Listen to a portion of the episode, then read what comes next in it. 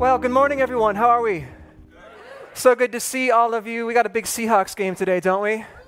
Yeah, is that 120, 130 or something like that? All the different complicated complications if the Seahawks win and the Packers lose and the something or whatever, right? At this point, if your team just can't win and get into the playoffs, I mean, come on. How much damage are they really going to do in the playoffs? I will, I will admit, though, now, week 18, the Seahawks were better than the Bears, okay? They were, all right?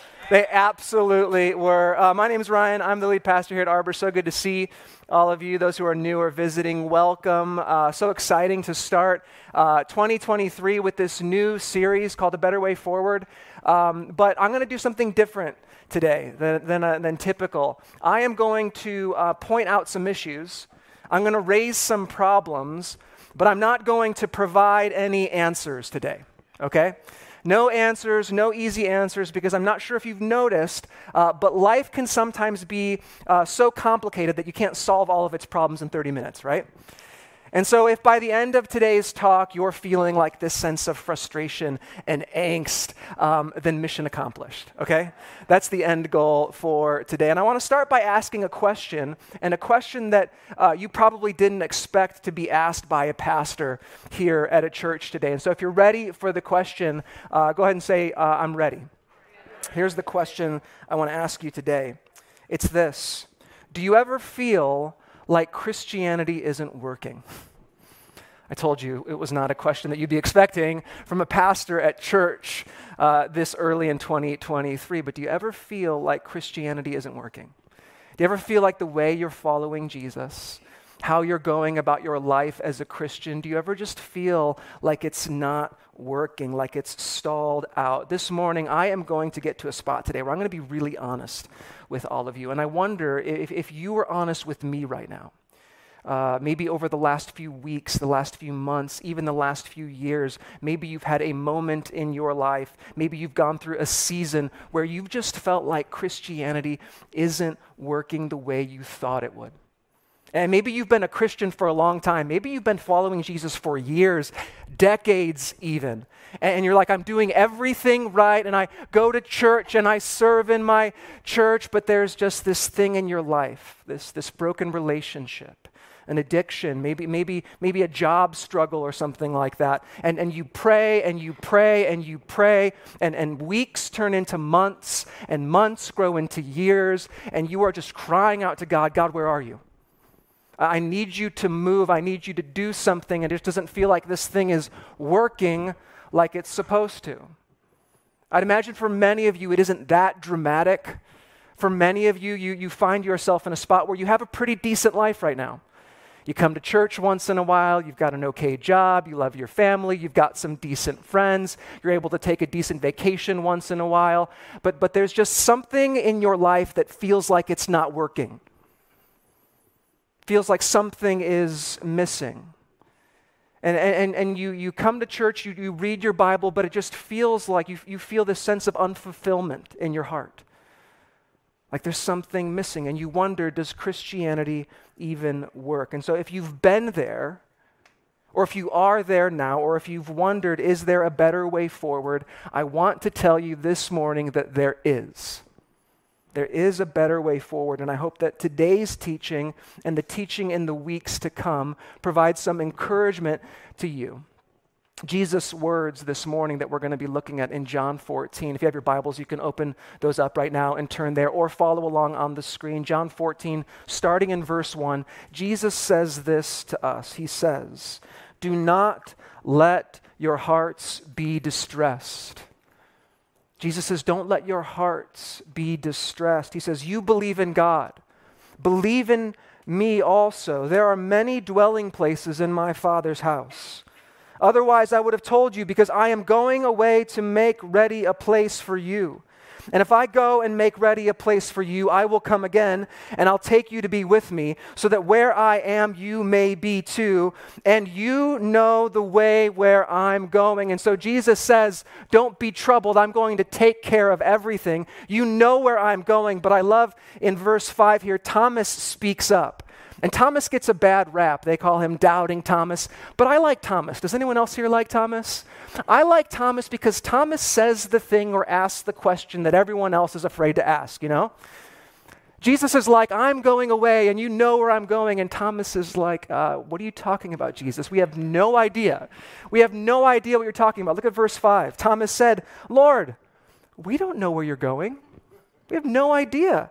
How can we know the way? And Jesus, he just patiently turns to Thomas. And in a very important, very profound verse, Jesus says in verse 6, he says, I am the way and the truth and the life.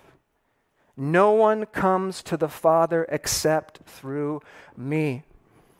So, this new series that we're jumping into called A Better Way Forward. Again, if you've ever felt stuck, if you ever felt like Christianity isn't working and you've been growing frustrated or confused, or maybe just felt like, I, I want to experience more of God in my life, and, and, and what do I do? Well, let me tell you, what we're going to see over these next few weeks is that there is a better way forward. And I think we can all agree that the way we do something or the way we say something is very important, right?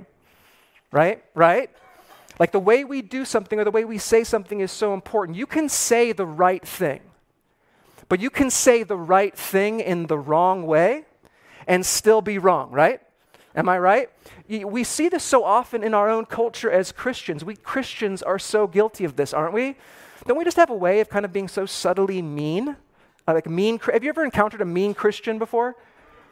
I know that sounds like an oxymoron, but we all have encountered a mean Christian before. Maybe we've even been a mean Christian where you say the right thing, but you say it in the wrong way. You're like, Jesus loves you, you sinner. And you're like, yeah, that's the truth, but maybe not the most effective way to deliver that sentiment, that truth. The way we say something, the way we do something, it's really important. And if you're not uh, fully acquainted with this, you will be when you're married. 100%, right? All the wives said amen. There is a, you can take one simple phrase like, Are you wearing that? And that means a lot different than like, Oh, are you wearing that? Right? One is going to lead to a fight. The other one might lead to you both staying in for the night. I'm not, I don't know. I'm just saying, like, two totally different outcomes, but the same phrase, right? The way you say something, the way you do something, it matters. And Jesus said, He said, I am the way, and the truth and the life. But more often than not, when we encounter this phrase from Jesus, um, we tend to focus on the truth stuff, right? We, we tend to focus on the truth aspect of what Jesus is saying here. And listen, that is so important because Jesus is the truth. Jesus is the truth, and Jesus says, when you know the truth, the truth will set you free. And so it's important, it's a good thing to focus on the truth of who Jesus is. But listen, I'm afraid that for many of us in our walks with Jesus, that, that we've focused so much on the truth that we've neglected to look at the way of Jesus in our lives. And I don't think those two things are mutually exclusive. I don't think you need to have just one or the other. I, I don't think they're disconnected at all. I think that the way that, that, that when we live the way that Jesus lived, it is a reflection of the reality that the truth of who Jesus is and the truth of what Jesus has taught has actually deeply taken roots in our lives. That's what I believe. So, so real quick Bible trivia time. I'm going to ask all of you a question. And if you know the answer, just hold on to it for a second. Don't blurt it out, okay? And when I share the answer, then you can just turn to your neighbor and be like, I knew that for sure. But here's the, here's the question here. You ready for the question? The question is this What were first century Christians called? Don't say it out loud. What were first century Christians called? And I'll give you a clue it wasn't Christians, it wasn't religious people. Uh, it wasn't Bible thumpers. It wasn't holy rollers. Early Christians, if you go to the book of Acts, what we see is that they were called people of the way. This is what they were referred to people of the way. You look throughout the book of Acts, six different times, we see this phrase, the way, used in the, uh, the book of Acts. They weren't called Christians. They weren't called religious people. They were called people of the way. You see, early Christians, they didn't neglect right theology. They didn't neglect strong morality, but those two things weren't at their epicenter. They weren't their primary goal. They weren't their primary focus. These early Christians who were spirit filled, moving through their area, healing people, preaching the gospel, seeing lives changed and transformed for eternity, they were called people of the way because they were focused on living the way that Jesus lived and loved other people. That was their focus. And when you look at the Gospels, when you look at Matthew, Mark, Luke, and John, and you look at not just the truths, the incredible truths that Jesus taught, but you look at the way that Jesus lived his life, and then you compare that to the way that we live our lives, we oftentimes, I mean, it's, it's, there's, a, there's a big gap there. There's a big difference there. I mean, the way that Jesus interacted with people and spent time with people, you read through the Gospels, and more often than not, as long as he's not interacting with religious people, Jesus is full of joy. As he's spending time with just people throughout his life, he's full of joy. We just spent 10 weeks looking at Paul's letter to the Philippians, focusing on joy. How's that going for you? How's that joy thing going for you? When Jesus spent time with people, he had joy. I, for so many of us, when we encounter people, we're like, oh, people, right? Not again, people, right? But Jesus, there was, there was joy. Um, think about how often we are so stressed out of our minds, and yet Jesus said, don't worry about tomorrow. God is already there. He's taken care of that. And yet we freak out, but we never see Jesus freaking out like, oh my goodness, what's going to happen to the Roman economy? Are we going to lose? He just, he's never freaking out. And yet we are all so stressed all the time. When Jesus saw a person that was hurting and in need, he would stop and spend time with them and care for them. And when, when we see someone who's in a similar position, many of us can't even stop for a second to spare some time for that individual. Jesus loved people, but prioritized above everything else time with his heavenly Father. He would go away for hours, for the whole evening, and he would spend time with God. And I find myself in the morning trying to spend 10, 15, 20 minutes with God, and I, I can't help but think about my day and like all the things I have to do, and it's, it takes everything within me not to look at my phone. Is anyone else there with me? Just you look at the life of Christ, you look at your own life, and you're like, there is such a gap, there is such a difference. And when you see the way that Jesus lived his life, he moved from situation to situation. And, and how did Jesus get there? He got there by walking. Jesus walked. You never see Jesus like hurrying and scurrying from one thing to the next. And as I look at the life of Christ in the Gospels, and as we look at the life of Jesus in the Gospels, and, and, we bring our own life into focus and we compare those two things side by side, we oftentimes see that there is a big gap there. We may know these truths about who Jesus is, but it's just not connecting deep into the fabric of who we are as people, and we don't experience the fulfillment and the abundant life that Jesus has promised us. And we look and we wonder, like, why am I becoming the way that I am, right? Why am I becoming the way that I am? We hurry and we worry, and oftentimes we look at ourselves and, and, and we, we say, I don't even like the person I'm becoming right now. Maybe you find yourself here in 2023 entering into this new year and you're looking back on the last few years and you're like, I don't like who I'm becoming. I don't like who I'm turning into. You know, I just turned 38 the other week, 38 years old. And I'm in that phase of my life right now where, like, on paper, I'll look at my driver's license and I know I'm 38. But inside, I still feel like I'm in my early 20s. You know, any, anyone else struggle with this? Where like you know, but then all of a sudden you're like, ah, it doesn't, it's not computing for some reason.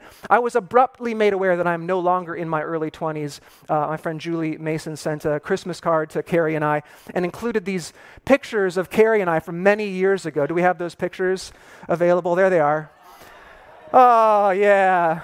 Th- those pictures are 17 years old. We went on this camping trip in this area, and I opened up those pictures and I was like, oh my goodness. So much has changed. You see, Carrie's got her Woodinville High School sweatshirt on, right? Reppin, Woodinville. I don't know what's the what's the mascot. I should know that by now. The Falcons. That's right. I knew that. The Falcons, repping the Falcons. Do you ever look at old photos like that? You look at old photos and you think so much has changed. So much has changed. Um, and, and not just like, you know, maybe like look at the old photo and you look at the mirror and you're like, oh my goodness, how much I've gotten so much older or whatever. Not, not, not that, but you look at those old photos and you look back at a time 15, 20 years ago and you think to yourself, man, I was, I was so much more peaceful back then. I was so much more relaxed. Or I felt such a deeper connection to God then. Julie Mason will be uh, glad to know that her pictures did not prompt this sort of existential crisis in my life this winter.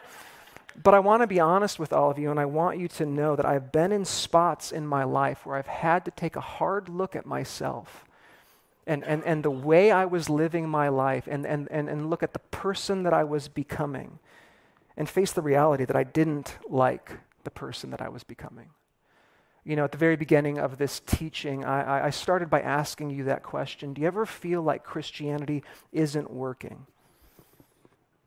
I'm not sure if you also caught it, but I also said that I was going to get really honest with all of you guys this morning. And so here's the honesty part. I found myself facing this question in like a really real way six or seven years ago. Six or seven years ago, Carrie and I, we were uh, living in North Carolina and we had these three wonderful kids. We still have them, but they were younger. Um, they were two, four, and six at the time. And so we, we drove, we packed up the whole family. We, we drove up and um, we uh, helped plant this church in Michigan and I was the associate pastor. and It was just me and this other guy. And uh, we got there in February of 2015. We hit the ground running. Uh, it was it was long days, lots of work, trying to get ready to plant and launch this church. And come April, we we kind of launched the church on an Easter service, and to our surprise, like hundreds of people came to this church service. We were so blown away. And that led to like many more months of like chaos and meeting new people and bringing people in and working really hard. And I'll tell you what, I absolutely loved it. I, I, loved the hard work. I loved the busyness. I loved the results that we were seeing. But what I didn't realize what was happening in my life at that time, or at least what I seemingly refused to acknowledge, was, was that the way that I was doing the work of God was destroying the work of God in me. The way that I was doing the work of God was destroying the work of God in me. And listen, this wasn't new to me in this season of my life in Michigan. This was a pattern of life that I had developed over many years where I would go, go, go and push, push, push and focus on work and, and focus on ministry and ensure that all the things that I was doing was successful, not always necessarily for the glory of God, but oftentimes for my own satisfaction and my own happiness. And I would neglect during those seasons not just focused present attention on Carrie and my family, but even more importantly, I began to neglect my own relationship relationship with God. The way I was doing the work of God was destroying the work of God in me.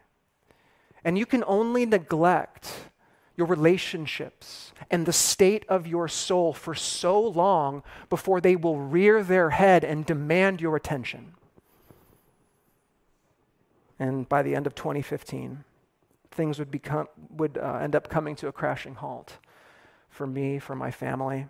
Um, during this season, I was growing increasingly anxious, increasingly worried, um, increasingly irritable. And I found myself coping with this in, in really unhealthy ways. And one of those ways was with alcohol. And for anyone who's gone down that road before, you know that does not make things better. it makes things significantly worse. And so I found myself in this spot where I was becoming this person that I didn't even like. And it came to a head at the end of 2015, beginning of 2016, where even after months of counseling, even after time away from work, I still found my, myself in this spot where I was giving myself over to foolishness and found myself living apart from my wife and my kids with no ministry job at a gospel centered, Christian based recovery and rehabilitation center.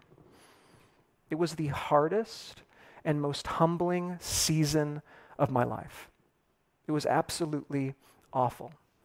Here I was, alone, away from everyone I knew, having to come face to face with the reality of who I'd become and face to face with a God that I had neglected for months, for years. And here, let me tell you the beautiful thing about this season, though. the beautiful thing about this season was although it was the most painful, humiliating season of my life, it was, it was during this season where God forced me to slow down and humbled me, and I began to spend more time with God, more time in His Word, more time in prayer more time walking this long driveway, just crying out to God, God, I need to see you work in my life. I hate the person that I've become, and I want to become someone different, but I feel so powerless to change. And, and the more I begin to surrender my life to God and slow myself down, the more I begin to see Him begin to change me the more I aligned myself with the way of Jesus, the more He changed my mind and my heart. He began to heal my marriage and restore me back to my family. It was an absolute miracle. And I'm guessing that there are some of you listening here this morning, right now, that could say the same thing. That, that, that the way that you've been doing the work of God in your life is destroying the work of God in you. That the way you've been going about living your day to day life, the busyness of your schedule, the pace of your life, maybe you've just allowed fear and worry and anxiety and concerns of this world to just cloud your vision and distract you from focusing on Jesus, the one who wants to draw you close and strengthen you to make you even more effective in the world. Maybe you've just grown confused and, and discouraged. Maybe you've allowed some sort of addiction to, to, to, to take root in your heart and distract you, keep you far from the Lord during this season. I, I know what that feels like. If that's where you find yourself this morning, I know what that feels like. I've been there, and I want to tell you that change is possible that Jesus Christ, He is the way, the truth, and the life, and He offers a better way forward. But understand this change is always a little uncomfortable at first, change is painful, change feels weird because we get used to doing things a certain way, don't we? We get used to doing things a certain way. They feel right to us, they feel natural to us, but oftentimes those ways that we get comfortable with are actually really devastating for us. There's this uh, proverb, Proverbs 14:12, says there is a way that seems right to a person, but its end is the way that leads to death. And so I just I want you to, to perhaps come to terms with the reality that the way that, that you've been doing things, while it might seem right and while it might feel right, might need to be adjusted, might need to be changed. You know, I've, I've slowly but surely been growing in, in, in, this way of, of slowing my life down and, and spending more time with the Lord and focusing on what matters. It's been seven years, but it's been tough to kind of, you feel that all of a sudden you're going back to work, you're doing different things, and you can feel the sort of focus and the worry and the hurry build up. And one of the most important books that I've read and the most accessible books on this concept is this book by this guy named John Mark Comer uh, called The Ruthless Elimination of Hurry. Anyone read this book before? Pretty popular book, pretty common book. And in this book, John Mark Comer, he writes uh, about Jesus talking about the yoke that he offers us. And in Matthew 11, Jesus says this He says, Come to me, excuse me, all you who are weary and burdened. That's what Jesus says. Come to me, all of you who are weary and who are burdened, those who are worn out, hurting, you're wondering if this thing even works. Jesus says, Come to me. Come to me, and I will give you rest. But then he says something a little peculiar here. He says this He says, Take my yoke on you and learn from me, because I am gentle and humble in heart, and you will find rest for your souls, for my yoke is easy to bear, and my load is not hard to carry. So, what is a yoke? It's not an egg yolk. That's not what he's talking about here. He's talking about this. Check this out. This is what a yoke looks like. That's a yoke.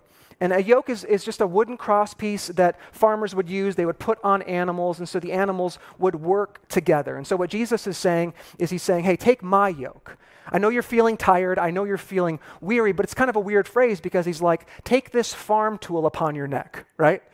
Those who are weary, take this, take this, you know, wooden cross thing upon your neck. I mean, I don't know about you, but if I'm feeling weary and tired, I want a massage, I want some time off, I want a vacation. Jesus is like, take this piece of farming equipment and put it on your neck. But I think the reason Jesus is saying this is, is because he's saying we've attached this yoke to so many different things that we think are going to provide the right answer. We've attached this yoke to a busy schedule. We, we've, we've attached this yoke to more, to more, to, to, to a pace of life that is just absolutely unsustainable. And Jesus is inviting us. He's like, no, no, no. Take this yoke and attach it to me. More often than, than not, yokes were um, for two animals. And, and, and, it forced the animals to work together at the same pace. And Jesus is saying, Take upon my way of life. It's going to be different than yours. It's going to feel unnatural, but, but understand that my way is easy and my burden is light. And I offer it to anyone here who is, who is feeling weary, who is feeling tired, who is feeling exhausted, who feels like, man, there's got to be more to this life than what I'm doing, the, the day in, day out routine. Where are the better answers? Is there a better way forward? And Jesus says, yes, there is a better way forward we can learn from this Jesus who, who gave of himself freely and generously to other people. He spent time with other people and enjoyed their presence. He, he ate long meals with other people. And oftentimes we get food in front of us and we hoover it down in five minutes and move on to the next thing, right? He, he was focused on people when they talked to them, and he, and he wasn't kind of like half involved on his phone while Peter ranted again or something like that, right? Like he was full, undivided attention. And Jesus says, Come to me, and I will give you rest. So if you're looking ahead now to 2023, I just I want I want you to know there's a better way forward for all of us in this room. There's a better way forward. And it's and it's found not only in the truth of Jesus, but it's found in the way that Jesus lived his life. And so again, there's no quick fix for this. Maybe you're sitting there and you're frustrated and you want answers and, and, and you want like let's let's get this going, let's figure this out there's no, there's no quick answers. Eugene Peterson, he wrote this book. It was called A Long Obedience in the Same Direction. And that's what the Christian life is. That's what we sign up for when we engage in this, in this apprenticeship with Jesus. He's, he, he writes this in this book. He says, There is a great market for religious experience in our world, but there is little enthusiasm for the patient acquisition of virtue little inclination to sign up for a long apprenticeship in what earlier generations called holiness. This is what Jesus calls us to. He calls us to follow after him. He calls us to model our life after him in this better way forward. And so, in the weeks to come, here's where we're going to be going. Most of us lead really busy lives. Our lives are full of hurt, we're stressed, we're overwhelmed. And so, next week, we're going to talk about the unhurried rhythms of grace. That's what we're going to talk about next week. Many of us are overcome with temptation. We feel super far from God. We feel spiritually dry. We're going to talk about unbroken fellowship with the Father. How do we enjoy His presence? How do we experience his, an ongoing awareness of His presence in our lives? Many of us are really distracted. We're unfocused. We're preoccupied with the wrong things. And so we're going to talk about an uncluttered pursuit of God's mission. How do we stay focused on task, becoming the people He wants us to be, being called to do what He calls us to do? We're also going to talk about um, having undivided attention in the moment. Many of us are filled with regret over a past we can't change, and we worry about a future that we can't control. And so, what can we do to have an undivided attention in the moment? We see how Jesus was always present as well. So, again, if you're entering into 2023 and you're wondering, does Christianity even work? I want to let you know that it does, but it might look different than what you're used to. It might look more slower, it might look slower, more intentional, unhurried, less busy. But as we pursue this, my prayer is that we would begin to experience that relief that we experience when, when Jesus, our shepherd, leads us through the valley of the shadow of death. You know, Psalm 23 the psalmist writes this The Lord is my shepherd, I shall not want. He makes me lie down in green pastures. One thing I've learned in my life and in my story is that you can either choose to lay down or he will make you lie down. That's how Jesus operates. You can either choose to lie down or he will make you lie down. And so often in my life, I've, I've gone through these seasons where Jesus is just like, it is time to lay down. I would invite all of us to enter into the season in 2023. Would we choose to lay down? Would we choose to surrender ourselves again to the Lord and, and, and expect Him to move in our lives? You know, His word says, not be hurried or, or be anxious and know that I am God. His word says what? Be, be still. be still. And so, even in this moment right now, would we already begin to prepare our hearts and, and, and come to terms with the reality that maybe what 2023 looks like moving forward is, is different? And maybe there's a better way forward in following Jesus. Let's go ahead and pray. Father God, we come before you and we thank you. We thank you that your, um, your son Jesus has made a way possible for us to have fellowship with you, that he is the way, that he is the truth, that he is the life. And so, right now, um, Jesus, I pray that we would take up your yoke, that we would take up your yoke. Your, your yoke is easy, your burden is light. Jesus, I pray that you would refresh our hearts. God, I pray that we would encounter you in new and real ways this month. Lord, I know there are so many in this room that are, that are just feeling lost, feeling unfulfilled. Lord, I pray that you would draw our hearts to you. Uh, I pray that we would surrender our lives to you, God, and that we would experience you, Lord, in new and fresh ways. Jesus, we trust you. We want to um, uh, get our lives in line with you, our true shepherd, we pray. In your name, amen.